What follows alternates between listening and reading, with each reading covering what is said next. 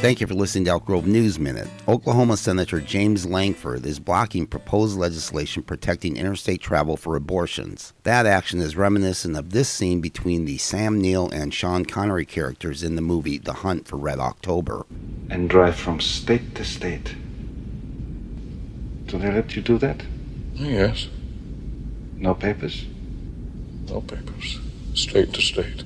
Though not specifically mentioned in the Constitution, case law has enshrined interstate travel rights. This would be like not protecting travel rights for citizens from states that wanted to say illegalize their residents gambling in Nevada. How un American. Nonetheless, don't be surprised if zealots, with the Supreme Court's help, attempt to make interstate travel bans for abortions enforceable. All of this makes it seem like we are. Back in the U.S., back in the U.S., back.